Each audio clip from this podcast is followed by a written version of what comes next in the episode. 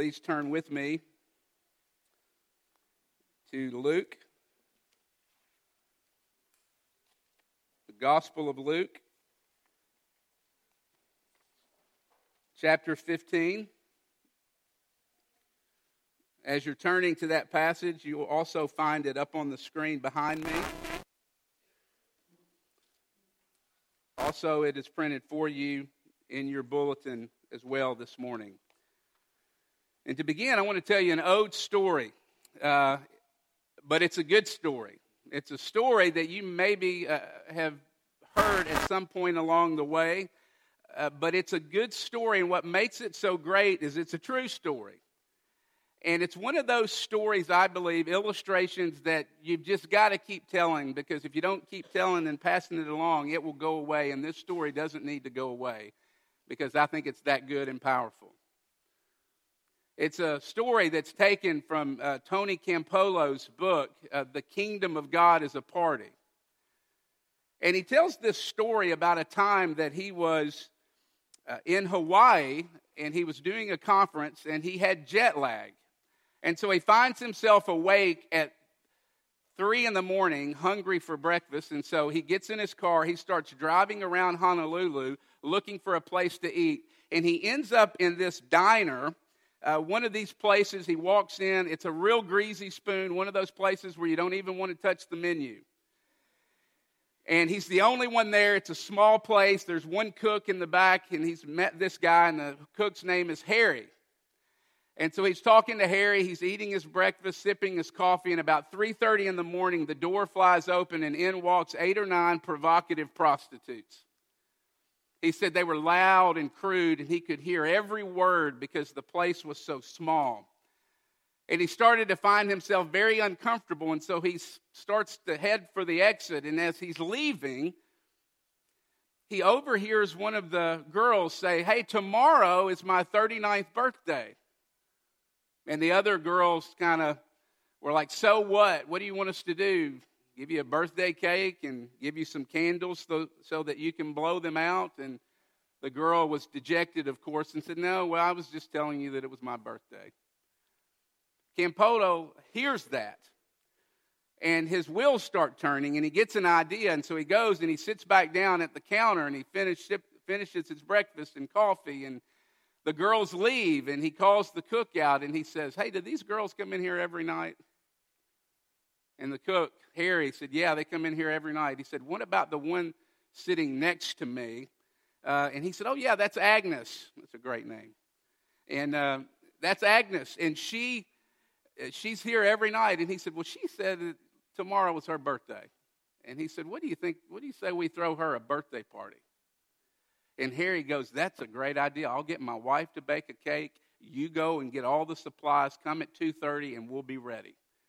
So 2:30 in the next day in the morning, Campolo shows up with balloons and a big banner that says "Happy Birthday, Agnes," and confetti and the whole nine yards. And they have the birthday cake. And sure enough, at 3:15, every prostitute in Honolulu had found out about the party and was in the diner.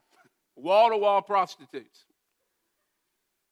And sure enough, right on cue at 3:30 in the morning, the doors fly open and in walk Agnes and her friends, and the whole place erupts in a singing of happy birthday. Listen to what Tony Campolo writes. Never have I seen a person so flabbergasted, so stunned and shaken, her mouth fell open and her legs started to buckle a bit. Towards the end of the singing, her eyes moistened and then out came the birthday cake, and when she saw the cake, she just wept openly. Harry insensitively mumbled, Blow out the candles, Agnes, blow them out, come on. If you don't, I will. And sure enough, a few seconds later, Harry blows out the candles. Then he says, Cut the cake, cut the cake. Everyone wants some cake, Harry says. Agnes looked down at the cake and softly said, If it's all right with you, I would kind of like to keep the cake for a while because she'd never had a birthday cake in her entire life. And she says, Is that okay? And he said, Of course. And he gave her the thumbs up. And so Agnes, her uh, place she lived was a couple houses down. And She takes, walks out of this party carrying the birthday cake. And then stunned silence because the party was for her. and Tony Campolo says he didn't know what else to do, and so he said, Let's pray. he said, a, pro, a, a prayer meeting at 3.30 in the morning with prostitutes. And when the prayer was over harry nudged him and says you didn't tell me you were a preacher. And he says what kind of church do you belong to and campolo says at that moment the words came just right and he said i belong to a church that throws birthday parties for prostitutes at 3.30 in the morning and Harry said, There is not a church in the world that loves people like that. Because if there were, I would join it. Friends, it is our full intent at Faith Presbyterian Church to be a church like that. Because we believe that's just the kind of church that Jesus came to create a place of abounding grace. You see, we've been doing a series through our mission and through our values as we head into the fall. And if you look on the front page of your bulletin, you'll see that one of our values or part of our mission statement is to exhibit the kingdom of God in community. What does that look like? It looks like giving away abounding grace to people that aren't like us. That's who we long to be. That's our mission.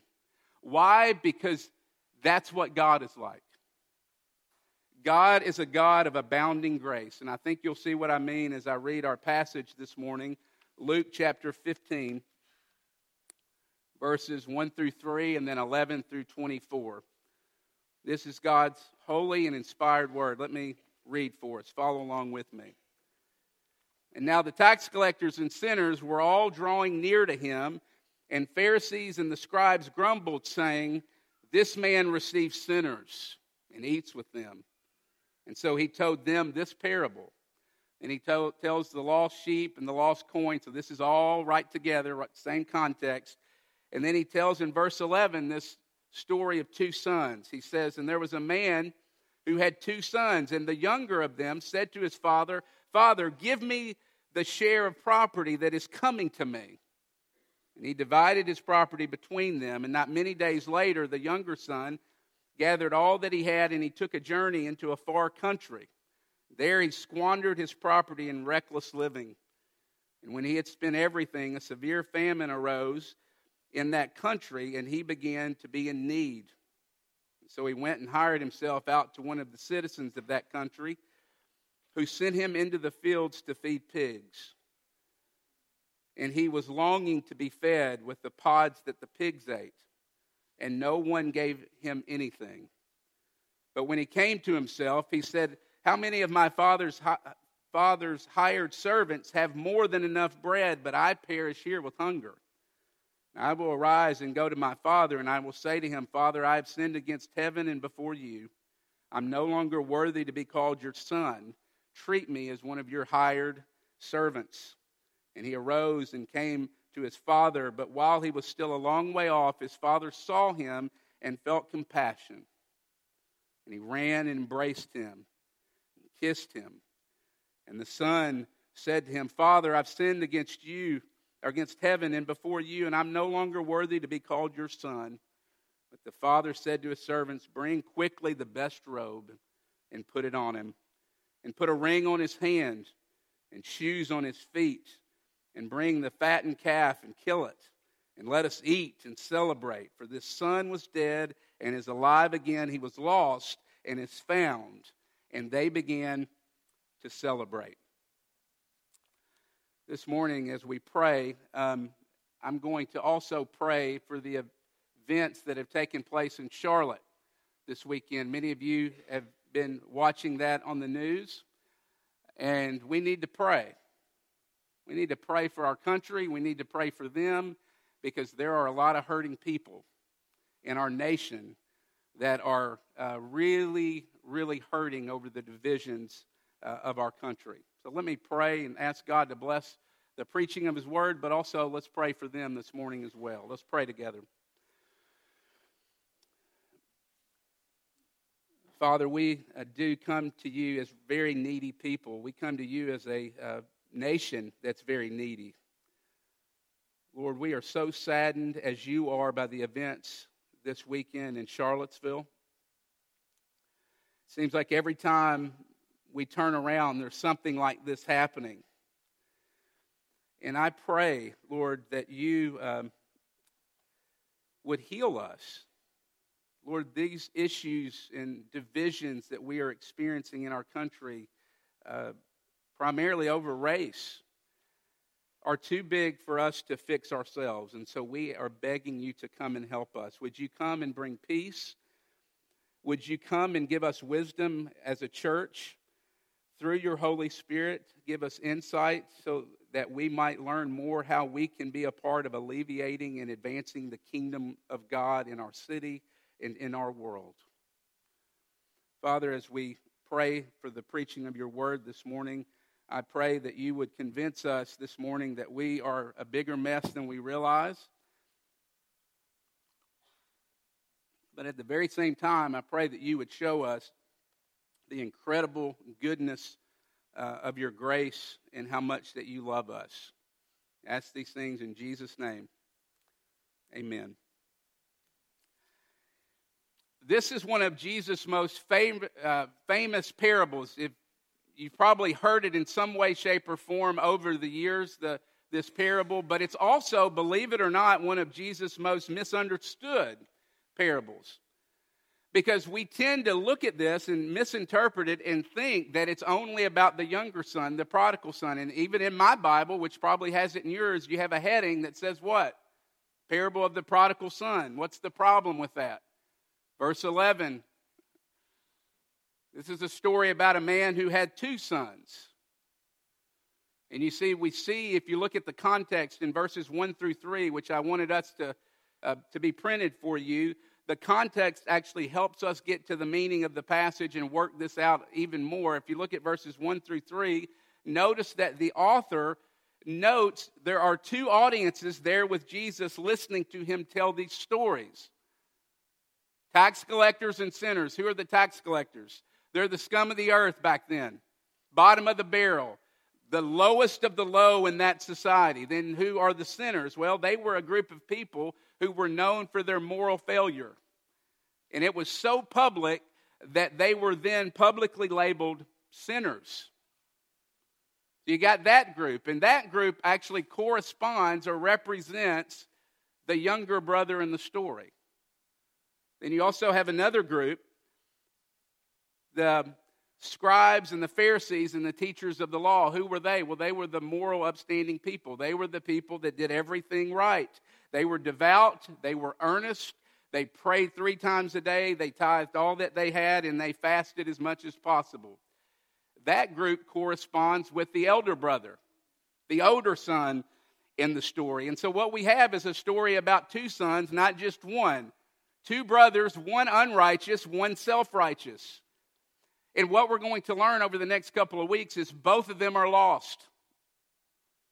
Both of them are actually running away from God. One is doing it by breaking all the rules, and the other is running from God by keeping all the rules.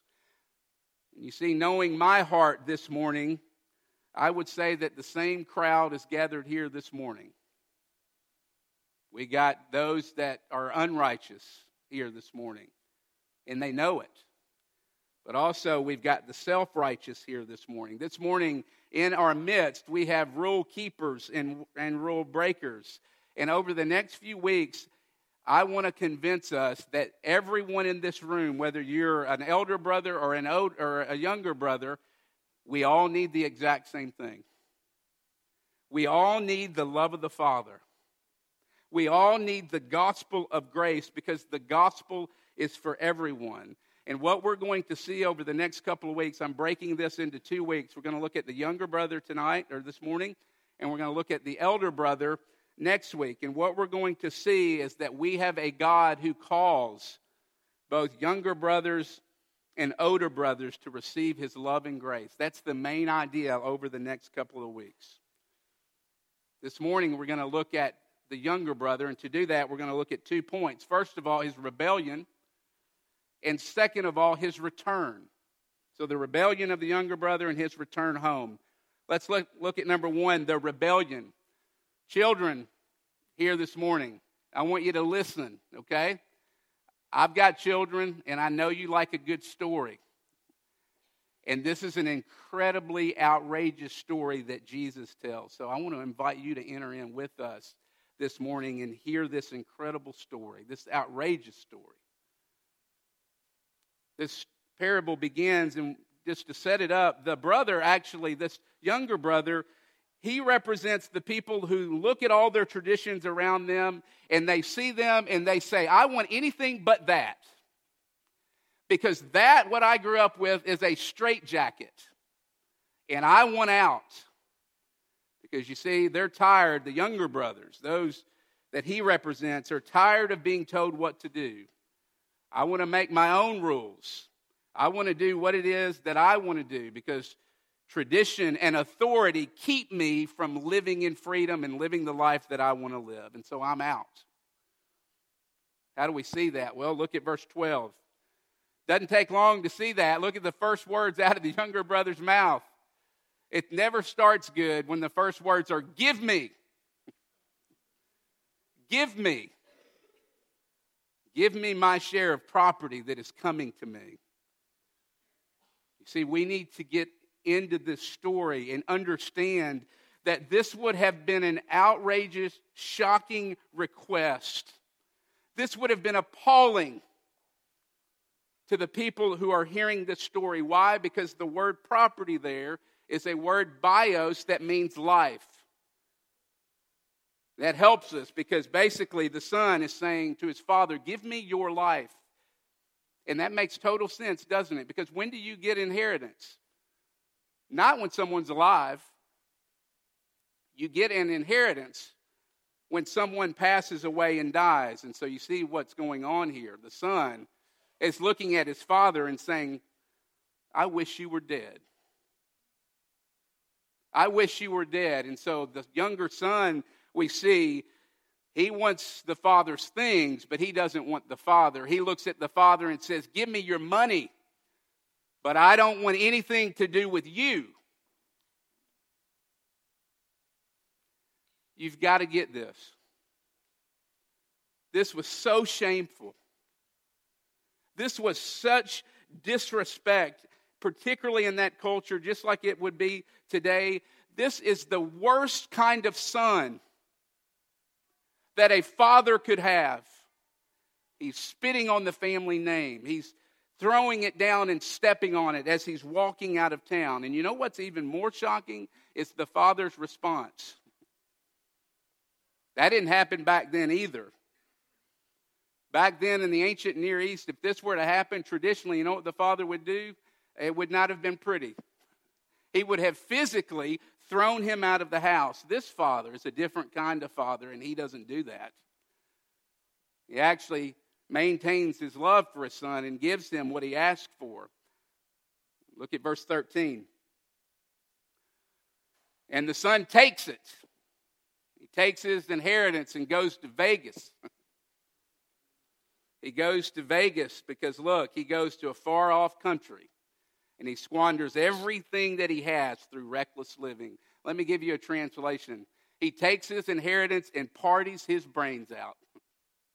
This is sex, drugs, and rock and roll kind of stuff.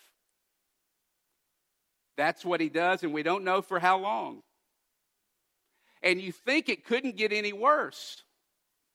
But it actually gets worse because he squanders it all and he takes a job uh, because he needs to work as a hired hand feeding pigs.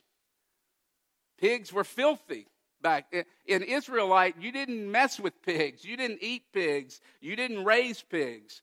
And so, anyone hearing this story, here's what you would be thinking. You know, you've heard stories or watched movies, and in your mind, you're thinking, this has got to be rock bottom we can't get any worse than right now. You've, you've thought that if you've heard stories or watched movies or read books. Well, that's what's happening here. Just when you think things are rock bottom and can't get any worse, it does. The younger son goes lower.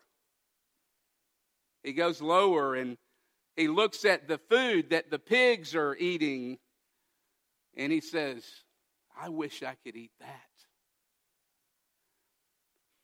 See what Jesus is doing here.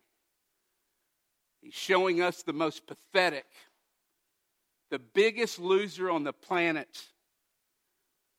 He's showing us the saddest situation we can imagine someone who's lower than a pig, whose pigs are actually eating better than him. And the Pharisees had to have been thinking as they were hearing this story, there is no way that this guy is not going to hell. No way. Some of us this morning, as you hear this story, maybe you're thinking, I'm glad I'm not like this guy. What a loser. Or maybe you're thinking, I wish those younger brothers that I know that I work with, or or in my friend group or in my neighborhood or the schools that I attend. Boy, I wish they were here so they could get their lives turned around. You know what's interesting? Is this parable is actually much more directed towards you than your rebellious friends. Look at verses 2 and 3. The Pharisees were grumbling. This man receives sinners and eats with them. How dare him? And then it says, Jesus told them this parable. You see, friends, if we're ever going to be a place of astounding and abounding grace, if we're ever going to be a place where people can walk in these doors and not do it right, and people who have blown it big time, and if they're going to walk in here and feel comfortable, you know how that happens? When every single one of us in this room start to identify ourselves with the younger son. Because Jesus is actually saying in the Gospels, that unless we go down similar roads, then we cannot find true life with Him. And let me be careful. I do not mean that to follow Jesus, you have to follow the lifestyle of the younger brother. That's not what I'm saying. What I am saying is that you've got to simply look at your own heart daily. And if we really look at our own heart daily, we'll find the same thing that that younger brother saw when he was eating with the pigs that day, won't we? It's called the pigsty of the human heart. Yes, our sin might express itself differently than this younger brother, but if we're honest this morning, me being chief among them, can't we all think of ways right now of the ways that we want the Father's things, but not really the Father? Can we not think of ways that we want pleasure and independence rather than having the Father Himself? See, we got to face our heart, don't we? And when we face our heart, you know what we see? We see desperation, just like this younger son. And we see our need for a Savior. And then Jesus becomes really good to us because He is all we have.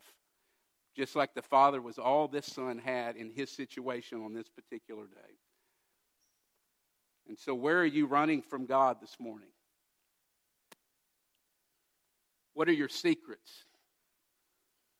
What are the things in your life that are so gross that if someone found out about them, they would want nothing to do with you?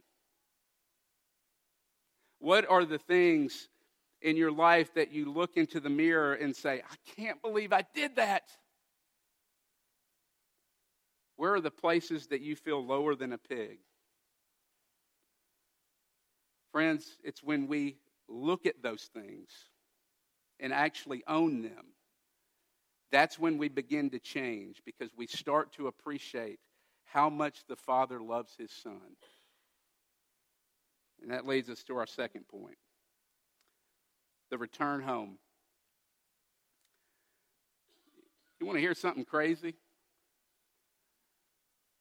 This guy actually wants to go home. That's absurd. That is crazy. That's almost laughable. He wants to go home. When he knows how much he shamed the family and he knows what he's done, he's got to be thinking, this is an incredibly bad idea because I'm about to get the beat down and I am about to get publicly shamed, and my father is not going to want anything to do with me. And that's actually the sense you get if you look at the passage. Look at verses 17 through 19. I love the way the Jesus Storybook Bible puts it. It says he practiced his I'm sorry speech all the way home. And that's exactly what he does. All the way home, I'll just tell him I'll pay it back. I'll earn it. And I'll just tell him I'm not worthy to be his son. He can put me in a one room garage apartment. He doesn't even have to put me in his house, and it'll all be fine. He can just treat me like a hired hand because I have blown it. I have gone too far. I'm beyond help. That sound familiar? Man, how many times have I found myself doing that? Thinking, God, I'll pay it back. Surely I've gone too far. Surely you've lost your patience with me. And our instinct is to do what the son did and say, I got to work my way back in so that God will love me again. Verse 20. He's walking home practicing his I'm sorry speech. And while the son is expecting to be shamed, instead, you know what his father does? His father makes a complete fool of himself. He does. And so think about this. The son is coming up over the hill, doesn't even have shoes on, pig mess all over him, smells awful, looks awful, is a complete train wreck. And it says, while he's coming up over the hill, his father spots him. And the image is this, as I like to think about it. The father is on his rocking chair on the front porch. He's been there for weeks, every single day, looking for his son. That's the feel. And he sees his son coming up over the hill, and he doesn't wait for his son to come to him. Notice that. He's not toe tapping, he's not scowl on his face, getting ready to read the riot act. How could you? He doesn't scold him, he takes off running as fast as he can. He takes off running. And friends, he was making a fool of himself, and that was extremely inappropriate for men back in that day, grown men to run. They did not run, it was not dignified, it was not a noble thing to do. And so he's running. He hikes up his robes and takes off running as fast as he can towards his son. Now, stop the tape. Can you imagine? Think about that just for a second. Can you imagine if you were the son? Your father, doing what no fathers or grown men around you do, takes off running to you, and the son was full of self hatred, shame, and guilt over what he had done and how he had treated his family. And the father gets to him and he throws himself on him and he kisses him. He kisses the face that had pig mess all over it, and the same face that out of his mouth came, I wish you were dead. Father kisses him. In verse 20, you see, the father knows exactly what he's done, and the son begins his I'm sorry speech, and he says, I've sinned against heaven and earth, and I'm no longer worthy to be your son. But did you notice what he never gets to say? Make me like one of your hired hands. Why? Because the Father will have none of it. Because he's his son. And in verse 22, we see a robe and a ring and shoes. Bring me the best robe. You see, the robes were something that you would do for a king. Bring me a ring, and the ring would have been a family ring. And it was representing the fact that he was bringing him back into the family and he had a place. And then he says, Bring and put shoes on his feet because only servants were bare feet, were uh, barefoot, not sons. Then he says, Go get the fattened calf and bring it. See, if it was just a household party, He would have killed a goat or something like that. But he says, no, no, no, no. Let's go get the fattened calf. You killed the fattened calf, and that meant that this was for the whole village. This is for everybody was celebrating, and it was a way of saying he was restored to the whole community. And it sets off this incredible celebration of grace. What do we learn? Well, we learn how the Father treats sinners like you and me. You see, this younger brother, we do exactly what we do, what he does, don't we? We hit rock bottom, we blow it again, and we start rehearsing our I'm sorry speech, and we finally get the courage to go back to God and pray. We go, I go, expecting the cold shoulder and never a kiss. And you know, the good news of the gospel is that instead of a cold shoulder, you get a kiss. God gives you a kiss. And so that teaches us something about repentance, doesn't it? What does the word repentance mean? It means turning from your sin back to God. And repentance means this seeing your need, think about the younger son, and then receiving God's grace. I am the king groveler of all time. You know what grovelers do? They sin, and then they start saying, Where's my contract? God, let's make a contract. I'll do better next time. Give me the one room apartment and it'll all be good. But you see, grace makes it easy for the son to repent and actually makes him want to repent. Because you see, what we need more than anything else is the kindness of God. Remember uh, Romans 2 4, it's the kindness of God that leads to repentance. And repentance comes in our life when the Father interrupts our speech, our I'm sorry speech, and gives us a kiss and throws us a party and says, Welcome home, I love you. That's what's going to change you, isn't it? See, there's a reason why it's called the gospel of the good news of God's grace, because that's what grace is. You see, grace is you deserve to die for your sin. You deserve death. You deserve punishment. And grace says, let's throw you a party. Let's throw you a party. And some of you might say, well, Jason, that's not fair. That's what the elder brother said, by the way. We'll talk about him next week. And you're right, it's not fair. That's why it's called grace. It's not fair, but it is oh so good news for real messy sinners like me and you, isn't it?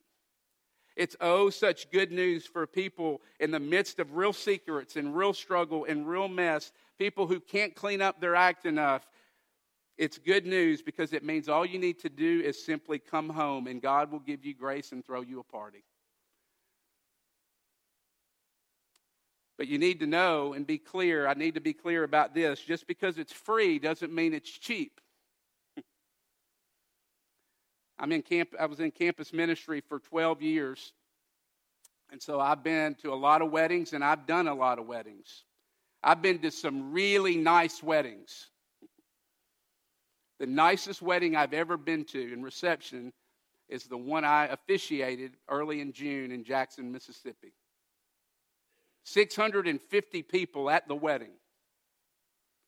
Went to the reception at the Jackson Country Club for two of my former students, and it was the most amazing thing that I have ever witnessed in my entire life. Best, best uh, wedding band I've ever heard. Four hours straight no breaks. Can you imagine what that cost? No breaks. It was the same band, if you know who Eli Manning is, he's quarterback for the New York Giants, the same band he had at his wedding. Endless drinks, endless food. They actually, you know, BBB, the Big Bad Breakfast, that originated in Oxford, Mississippi. They had like an BBB table, and it had a mound of bacon this big, which is just my game. And so it was amazing. Bacon forever. And you, and you know the best part of it all? It was free. It was completely free. Hundreds of people. It was completely free. But it wasn't for the father of the bride. He easily laid down six figures for this wedding reception.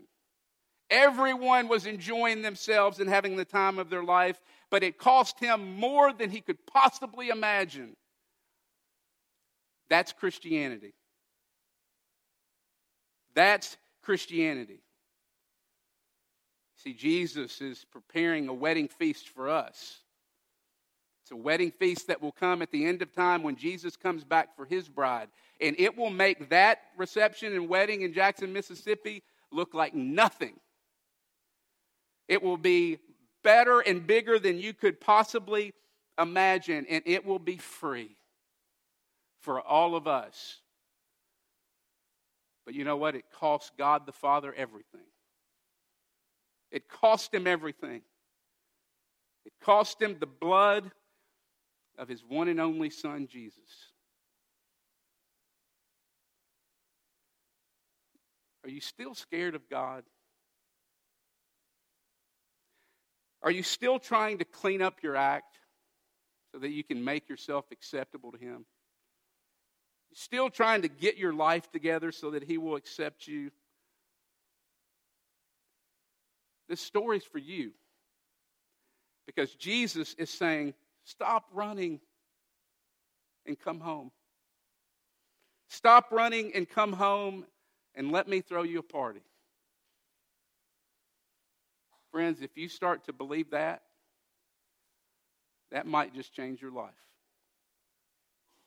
Let's pray.